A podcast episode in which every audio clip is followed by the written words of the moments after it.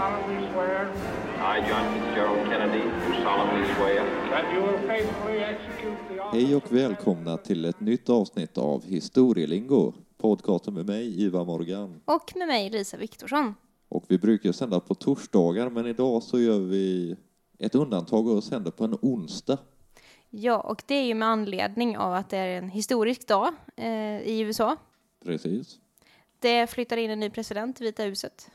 Och inte bara presidenten och hans familj utan även två hundar som såklart är en del av familjen också. Nämligen Champ och Mayor. Ja, precis. Och det är schäfrar. Stora hundar. Och en lite rolig anekdot om Mayor är att han faktiskt kommer från ett härberge från början. Så han är den första hunden i Vita huset som kommer från ett hundhärberge. Ja, och både Jill och Joe Biden är väldigt förtjust i djur. Och den andra hunden då, Champs, han är en gåva ifrån Joe till Jill. Precis, när han blev vicepresident en gång i tiden under Obama-administrationen. Ja, då fick hon en hund. Så att, och de här hundarna figurerar ju ofta på bilder ihop med framförallt Joe Biden. Ja, han har faktiskt själv twittrat om det i förra årets valrörelse. Mm. Och då skrev han följande. Some Americans celebrate National Cat Day. Some celebrate National Dog Day. President Trump celebrates neither. It says a lot. It's time to put a pet back in the White House. För Vita huset har ju en lång historia av fyrbenta invånare, eller vad man ska säga. Ja, inte bara fyrbenta. Nej, men det hade varit lite konstigt. Familjen Biden har hundar. Familjen Obama har hundar. Och hade hundar då i Vita huset. Det är inte så jättespännande att prata om kanske. Men vi har i alla fall beslutat oss för att göra ett avsnitt om presidentiella husdjur. Ja, för det är inte bara hundar som har varit husdjur i Vita huset. Och vi får väl se. Jag har en liten föraning om att vi har tagit oss an det här ämnet på lite olika sätt. Ja, jag har gått igenom en lista med alla husdjur som har bott i Vita huset och jag har valt ut de som kanske inte är hund och katt och marsvin och hamster utan lite andra djur. Och jag har mer fokuserat på normala husdjur. Ja, men vi får väl se vart det landar. Men ska jag börja då så kan vi ta våra presidenter i kronologisk ordning. Absolut.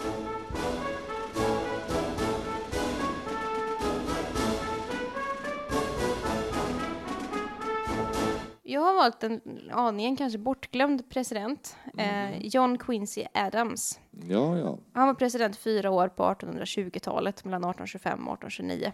Men den stora frågan är, var han djurvän? Jag vet inte riktigt om man kan svara på om han var djurvän eller inte.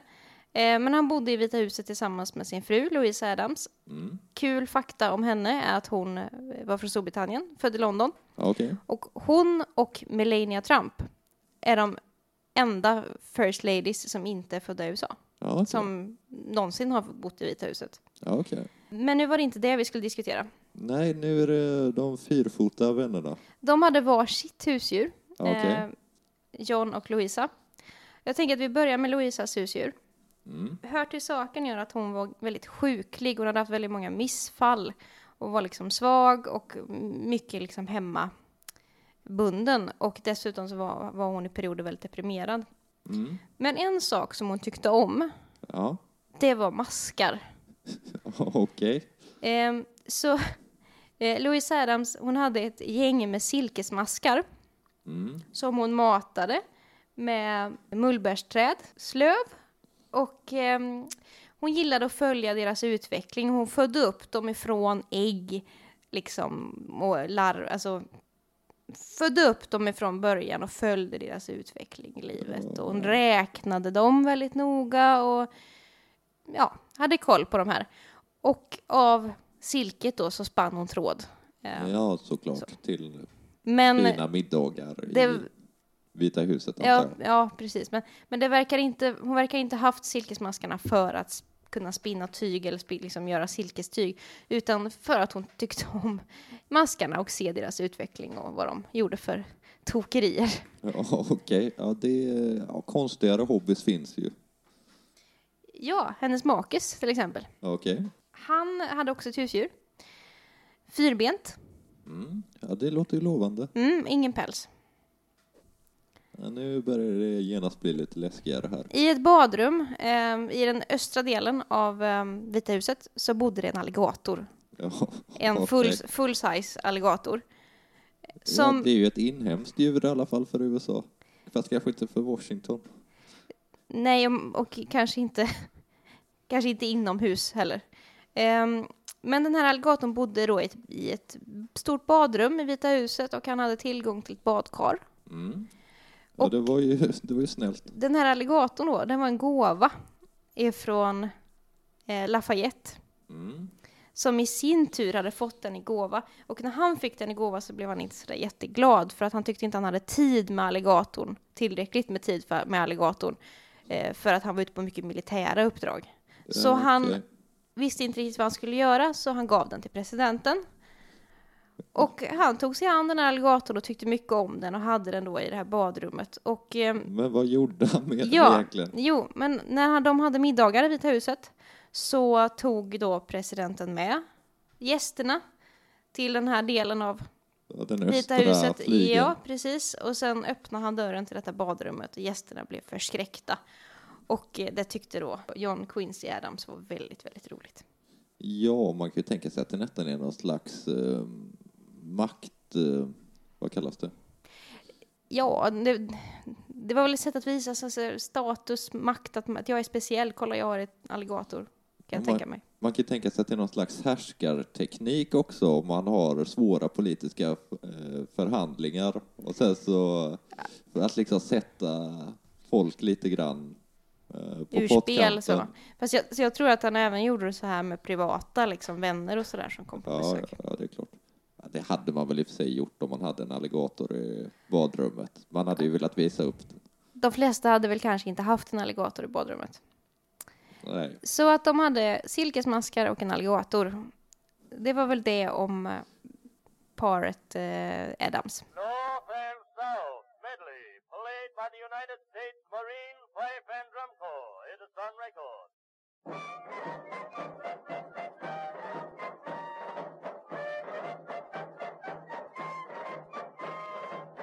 Ja, vad har du hittat för någonting då?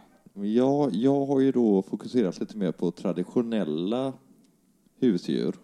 Och nu ska vi prata om en blandrashund som heter Fido.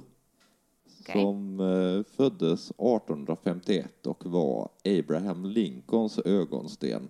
Ja. Lincoln, han tog hand om den här hunden redan innan han var president. Och han blev snabbt liksom en favorit i hela familjen. Särskilt Lincolns två söner tyckte väldigt mycket om den här hunden. Mm. Och man kunde se Lincoln liksom spankulera på stadens gator med Fido i släptåg. Och Fido väntade snällt utanför frisören när Lincoln skulle klippa sig. Och man kunde även se honom bära hem olika paket i munnen. Så att de tycks ha haft ett väldigt hjärtligt förhållande. Men det blir lite problem när Lincoln blir president. För Fido, han gillar inte stora folksamlingar. Nej, och okay. Han gillar inte plötsliga höga ljud. Oj. Och det passar sig ju inte om man ska bo i Vita huset. Nej. Så att Fido bodde faktiskt aldrig i Vita huset. Nej, okay. Även om han var the first pet eller vad man nu ska kalla det. Ja. The first dog. När Lincoln blev vald så beslutas det att Fido ska stanna kvar i deras hem i Illinois. Okej, så att han fick ju... Han föll aldrig med till... Nej, men han var ju ändå the first dog. The first pet, ja. Och det är Lincolns vän John R. Rolls som tar hand om honom. Mm. Och... när han lämnades över så var det med väldigt stränga regler. Till exempel så skulle Fido ha med sig sin favoritsoffa. För den kunde han inte klara sig utan. Så att den fick också skjutsas med till Rolls hem. Och Rolls fick även skarpa förmaningar. Fido skulle få springa runt inomhus hur mycket han ville. Även om han var lerig utan att bli tillsagd. Och han hade en annan liten ovan också. Han gillade att tigga vid matbordet.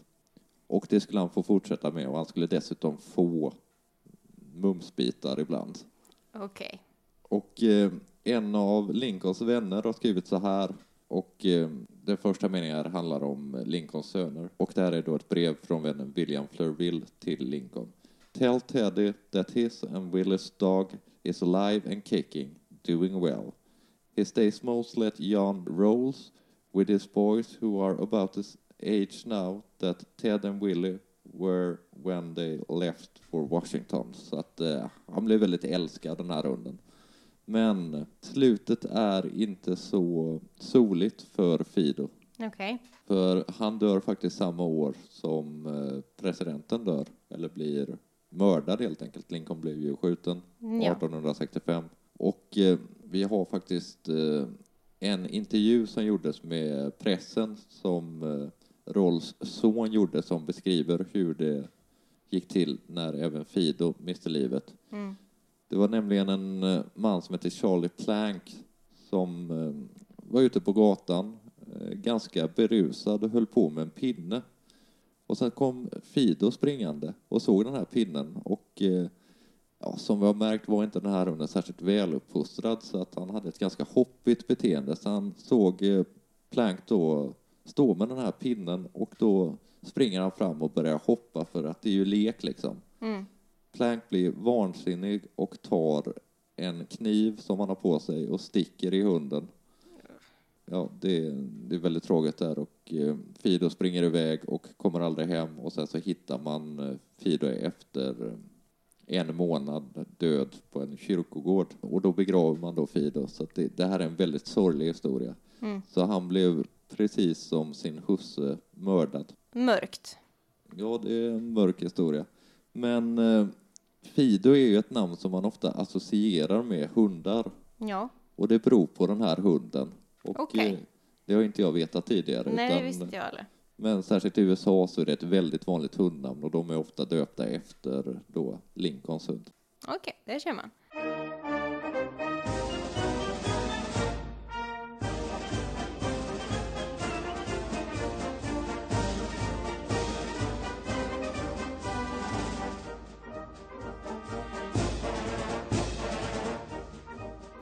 Men då ska vi gå ifrån Fido till en man som verkligen tyckte om djur. Mm-hmm.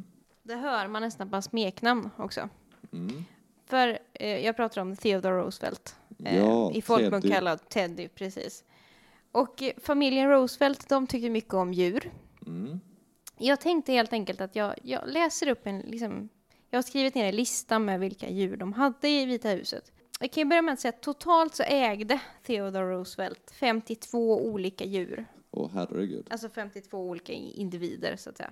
Ett helt eget litet zoo i princip. Ja, och då tänkte jag börja där med att han ägde en del djur som av förklarliga skäl inte kunde bo i Vita huset. Utan som fick bo på djurpark. Jag kan börja med att ta dem då, för de är inte så roliga att prata om kanske eftersom att de inte bodde i Vita huset. Och det är bland annat en prärievarg, 5 björnar, en zebra. En hyena, en vildkatt, 2 lejon och 2 elefanter. De bodde inte i Vita huset. Nej, det kan man ju förstå. Ska vi då ta vilka som han hade då? Mm. Ja, inte inne i Vita huset, men utanför så stod det 11 hästar. Mm. Ja, det är inte så konstigt. Det är inte alls konstigt för den här tiden innan bilar och sånt. 6 hundar. Mm. Inte heller jättekonstigt. Nej, varav en hel livstid. Fast det här var samtidigt. Nej, inte heller jättekonstigt. Nej, och favoriten då hette Pete och kan vara en bulldog. Som Theodore tyckte väldigt mycket om. Det var hans favorit av alla husdjur ska jag säga. De hade en papegoja. Mm-hmm. Inget anmärkningsvärt. 2 katter, en kanin. Nej, än så länge så... håller han sig på den här sidan som inte är så excentrisk när det gäller husdjur. 5 marsvin. Inte heller jättekonstigt. En gris.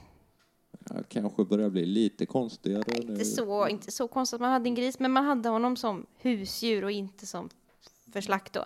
Och den här grisen flyttade med sen när familjen Roosevelt flyttade ut ur Vita huset så följde grisen med. Mm. En höna och en tupp. Nej, inte heller konstigt. Nej, men han hade en del andra djur också. Jag tycker vi kan börja med 2 stycken känguruspringmöss. Okej, det vet jag knappt vad det är för något. Det är små ökenråttor som lever vilt i öknarna i USA. Framförallt då i Nevada, Texas och sådär.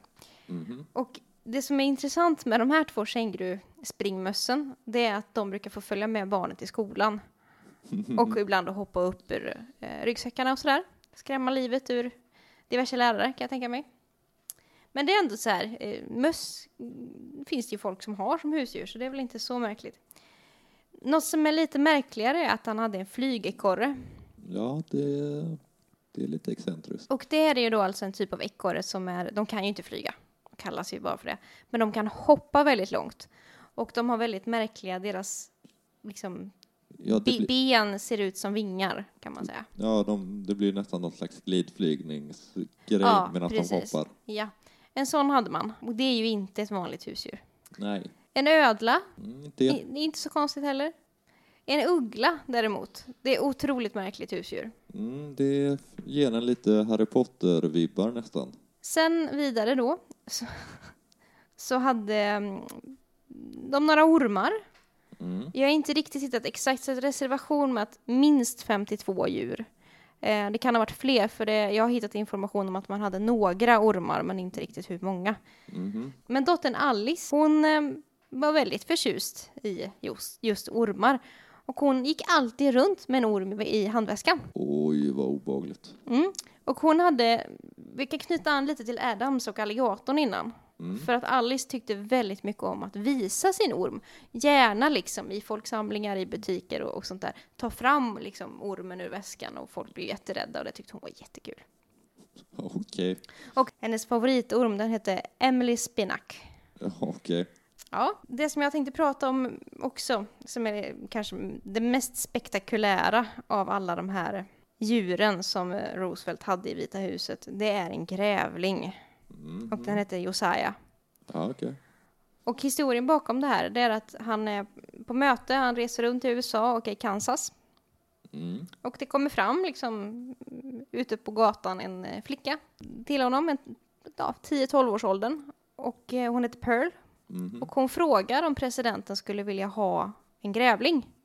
Som man gör när man träffar en president. Och som man gör när man är president, så tackar man ja. Man kan ju nästan inte säga nej om man sitter med det ämbetet liksom. Då har man ju möjligheter att ta hand om djur, och då verkar man nästan lite hjärtlös om man inte tar hand om en grävling som en liten flicka kommer med. Ja, precis. Och han trodde väl kanske att hon skojade också. Men hon sprang iväg och kom tillbaka med en liten grävlingsunge. Mm-hmm. Och... ja, det är sagt och gjort. Familjen Roosevelt tar sig an den här grävlingen, och den flyttar in i Vita huset och blir en naturlig del av familjen. Ja, en naturlig del av sceneriet helt enkelt. Ja, och blir väldigt uppskattad av barnen, men kanske framförallt av Theodore själv. Han har beskrivit att när grävlingen växte och blev lite större, så när han satt och arbetade, så kom grävlingen fram och nafsade på hans fingrar. Och det tyckte han var väldigt festligt. Jag visste inte ens att man kunde ha en grävling inomhus. Jag tycker det låter helt livsfarligt. Men det hade man. Så det här var familjen Roosevelts husdjur. Ja. Kan man säga. Och vi har ju den här historien om Theodore Roosevelt också. Varför nallebjörnar heter teddybjörn. Och det är ju 1902 som man är ute och jagar. Och det är björnjakt i Mississippi. Mm. Och han lyckas inte skjuta någon björn. Och till slut så har hans liksom entourage lyckats hitta en björn som de binder mot ett träd. Och sen springer de och hämtar presidenten. Så här har du en björn att skjuta. Men då vägrar han, för han tycker det är osportsligt. Mm. Och det här plockas ju då upp av pressen. Och det blir en grej. Och sen så är det en godishandlare faktiskt som ser det här, och han har en fru som gör mjukisdjur helt enkelt, och då ansöker de att få använda ordet Teddy, och där är teddybjörnen. Teddybjörnen. Ja, det är lite gulligt, men man ska säga att han var ju en djurvän, Roosevelt, absolut, som älskade sin grävling och alla andra märkliga djur. Men han var ju också en stor jägare. Ja, och han ägnade sig ganska mycket åt storvildsjakt i Afrika och sånt där, som kanske det rimmar lite dåligt med att vara djurvän då kanske. Men han sköt bland annat 3 elefanter. Mm. Roosevelt är ju liksom en av de mest ikoniska presidenterna. Theodore Roosevelt ska vi säga. Mm. Det kommer ju en Roosevelt till senare. Men Theodore Roosevelt, han är känd för mycket. Men jag visste inte att han hade så här mycket djur. Nej, kände jag inte till innan. Det är ganska spektakulärt collage av djur som han hade, får man ju säga. Ja, definitivt.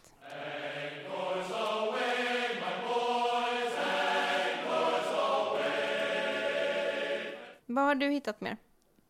Ja, jag tänkte att vi skulle prata lite grann om president Warren G. Harding. Mm. Han har ju varit inne på vårt avsnitt från förra året om 1920. Ja just det, som var bara lite för några veckor sedan. Mm. Mm. Och hans hund Laddie Boy. Okej. Okay. För det här var en väldigt, väldigt bortskämd hund. Han hade till exempel en egen stol vid kabinettmöten som han satt på. Han hade ett halsband med stora liksom, guldklimpar som hängde i. Okay. Som för övrigt blev stulet 2012 från Harding-museet. Jaha. Varenda gång den här hunden hade födelsedag så bjöds alla andra hundar i grannskapet runt Vita huset in, och så hade de ett stort födelsedagskalas för hunden med andra hundar där de hade specialgjorda hundmatstårtor helt enkelt. Så att det här var en väldigt bortskämd hund. En terrier för övrigt. Och vill man veta när han är född, det är lite så här kuriös information som man aldrig kommer har någon nytta av. Men det är 21 juli 1920 och han blir inte så gammal, han dör 23 januari 1929. Men grejen med... Du pratade ju alltså om hunden då, ja, och inte om Harding. Nej, precis, om hunden. Men den här hunden är en av de första hundarna som blir ett riktigt stort affischnamn av de här första hundarna, eller vad man ska säga. För Laddie Boy, han blir nästan posterboy kan man säga för djurrättsfrågor. För Hardings fru, den första damen, Florence Harding, hon brann mycket för sådana frågor, och då tog hon in sin egen hund helt enkelt som fick bli ansiktet utåt för de här frågorna. Och det finns även lite legender om Laddie Boy. Till exempel Harding, han dör 1923. Men enligt legenden ska Laddie Boy ha vetat här i flera dagar innan, så han ska ha ylat oavbrutet i 3 dagar innan presidenten dog. Oj då. Ja. Och i samband med det här att Harding dör så bestämmer sig tidningspojkar i USA för att samla in pengar för att hedra då den döda presidenten med en staty av Laddie Boy. Så de samlar in 19 134 pennis. Och ja, den här statyn blir av och står nu på något museum någonstans i USA. Ja, det var fint. Och i samma veva också så ändras Laddie Boys liv ganska rejält faktiskt. Mm. För Florence Harding var själv ganska skör och sjuklig, och hon inser att hon inte kan ta hand om en hund själv, så att hon ger den här hunden till sin favorit Secret Service-agent. Okej. Okay. Som hette Harry Barker. Så nu kunde de skälla tillsammans.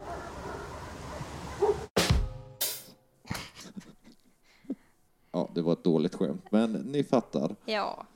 Och de här sista åren i Laddie Boys liv blir ett helt vanligt hundliv. Han flyttar till Boston, bor i någon villa och är precis som alla andra hundar tills han dör 1929, 8 år gammal.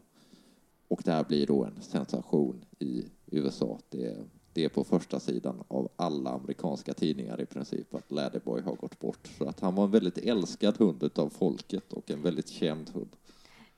Ja, vi får väl se om Bidens hundar, Major och Champ, om de ger lika starkt intryck på det amerikanska folket. Jag tror inte det. Laddie Boy var en superstjärna i sin tid.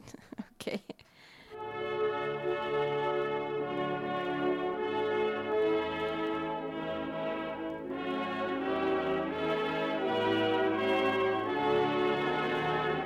Jag har en president kvar. Det har jag också, men min är ganska sen, så att jag tror att vi tar dig först. Ja, vi ska stanna i 20-talet. Mm-hmm.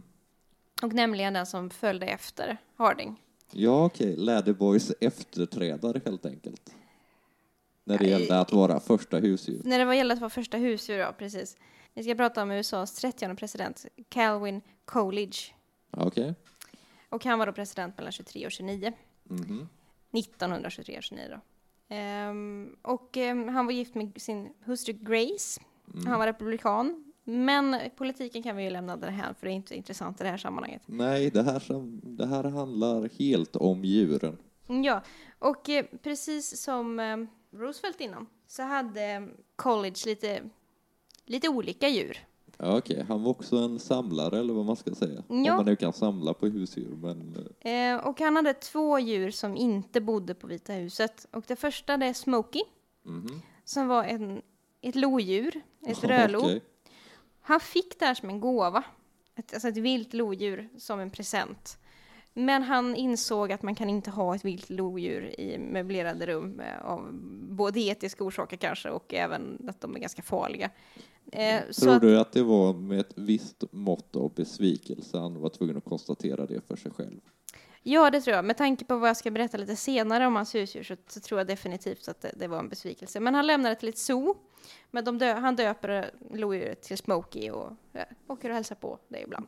Okay. Han har också en flodhäst som heter Billy. Mm-hmm.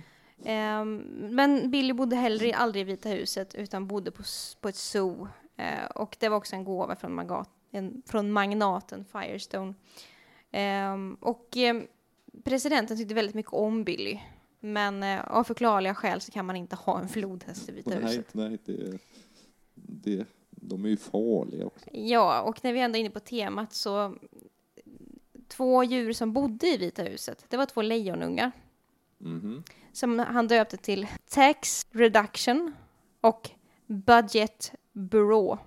Okej, han hade inte så bra fantasi. Han kanske satt över skrivbordet och jobbade när han såg de här orden och kom på det här. Jag vet inte. Nej, det har vi ingen aning om, men jag tyckte det var lite roliga namn. Ja. Och de bodde i Vita huset så som ungar, men sen när de blir lite större naturligtvis så kan man inte ha lejon i att bo ihop med. Så att de lämnades också till zoo. Men han hade lite andra husdjur. Han hade en svartbjörn. Som delvis tror jag bodde i Vita huset, som vi tyvärr hittar inte så jättemycket information om just den här svartbjörnen. Men han ska ha haft den i alla fall när han var barn i Vita huset då, förmodligen. Ja, i USA så finns det ju folk som har björnar som någon slags husdjur. Ja. Jag vet inte hur lagligt det är egentligen, men det kommer ju ganska ofta så här dokumentärer om män som lever med björnar, och det är ofta män som gör det. Ja, jag tror inte att det är lagligt idag, och jag har svårt att tro att det var lagligt på 20-talet heller. Mm.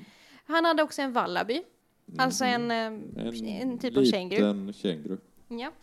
Han hade en åsna som hette Ebenezer. Mm. Han hade 12 hundar i olika raser, 5 burfåglar, 2 katter, inte så mycket att säga om. Han hade en gås. Jaha. Men det som han kanske är mest känd för att han hade som husdjur, det är att han hade 2 tvättbjörnar. Okej. Okay. Och det här var inga gåvor, utan de här skaffade han på eget bevåg. Mm-hmm. Han tyckte väldigt, väldigt mycket om dem. Och om man googlar bilder på Calvin Coolidge så kan det mycket möjligt komma bilder på små tvättbjörnar då. De heter Ruben och Rebecca. Ja, okej. Okay. Och han började med att skaffa Ruben, och det var liksom hans stora ögonsten i livet. Och det finns fantastiska bilder när Ruben sitter på skrivbordet i ovala rummet och presidenten arbetar samtidigt som han med andra handen klappar den där tvättbjörnen då. Och så presidenten tyckte lite synd om Ruben för att han var lite ensam. Mm-hmm. Så han skaffade då en tvättbjörn till, Rebecca. Men det var inte så lyckat, för de hatade varann. Okej. Och när de här sattes ihop så började de rymningsförsöken att eskalera. Okej. Och det kanske var tur. För 2 tvättbjörnar av olika kön kanske hade kunnat bli väldigt många tvättbjörnar. Ja, det är ju sant. För det är ju ändå... Tvättbjörnar är ju skadedjur runt om i världen idag. som, ja. Men då börjar de rymma liksom, för de vill inte vara med varandra, de här två tvättbjörnarna. Och det blir väldigt sorgligt det hela. För Ruben, han rymmer och kommer inte tillbaka, han försvinner.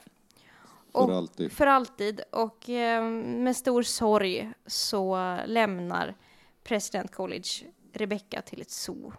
Ja, där hon slutar sina dagar. Som en helt vanlig tvättbjörn. Sorgligt. Ja, det var väl det om honom.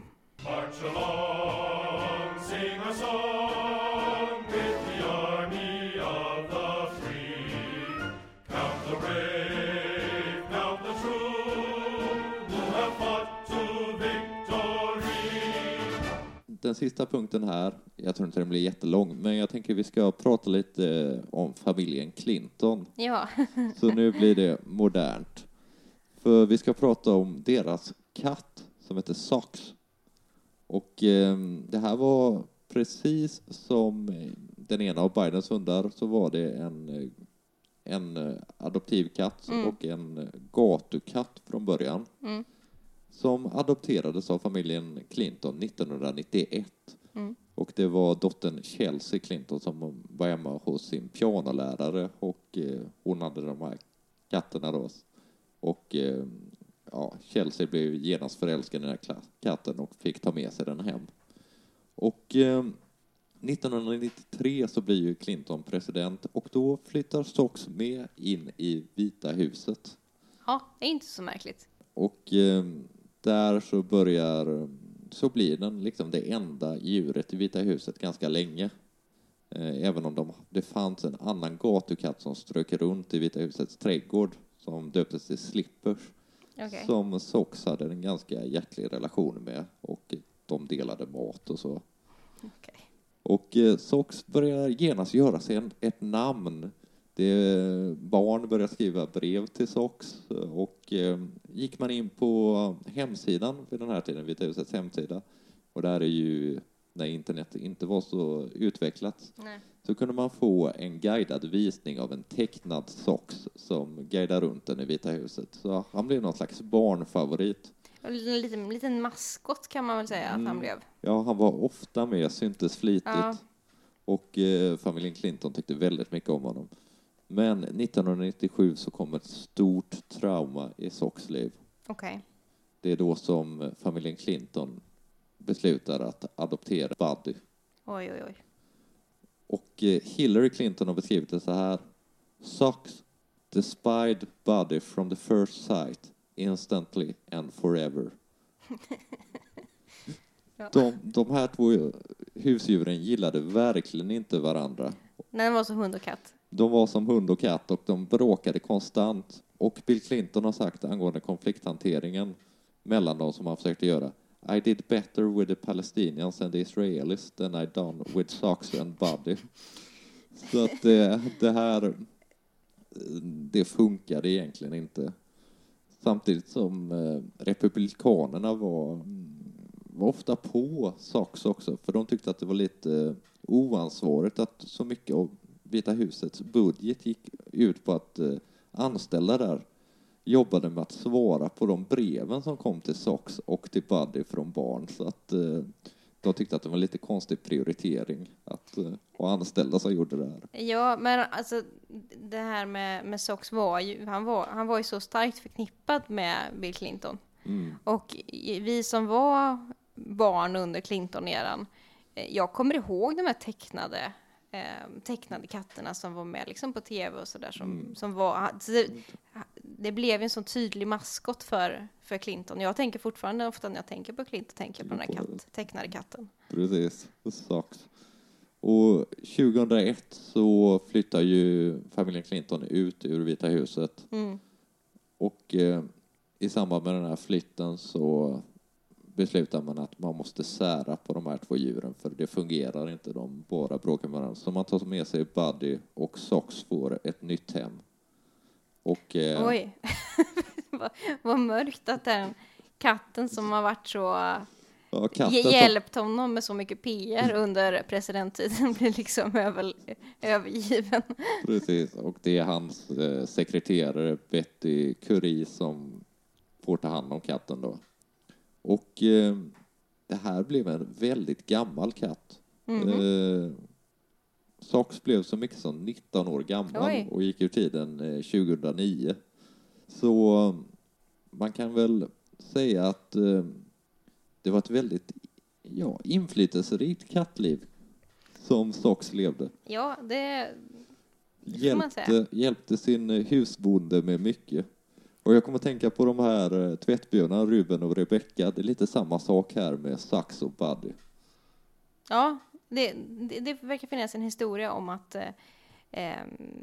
djur som bor tillsammans i Vita huset inte tycker om varandra. Och då det är värre ju fler djur man har då, kan jag tänka. Mm.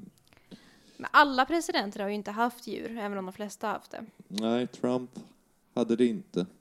Nej, och det finns några tidigare också som inte haft. Men de allra flesta presidenter har haft med sig husdjur i Vita huset, och då allt som oftast hundar. Mm. Men vi får väl se om Biden skaffar.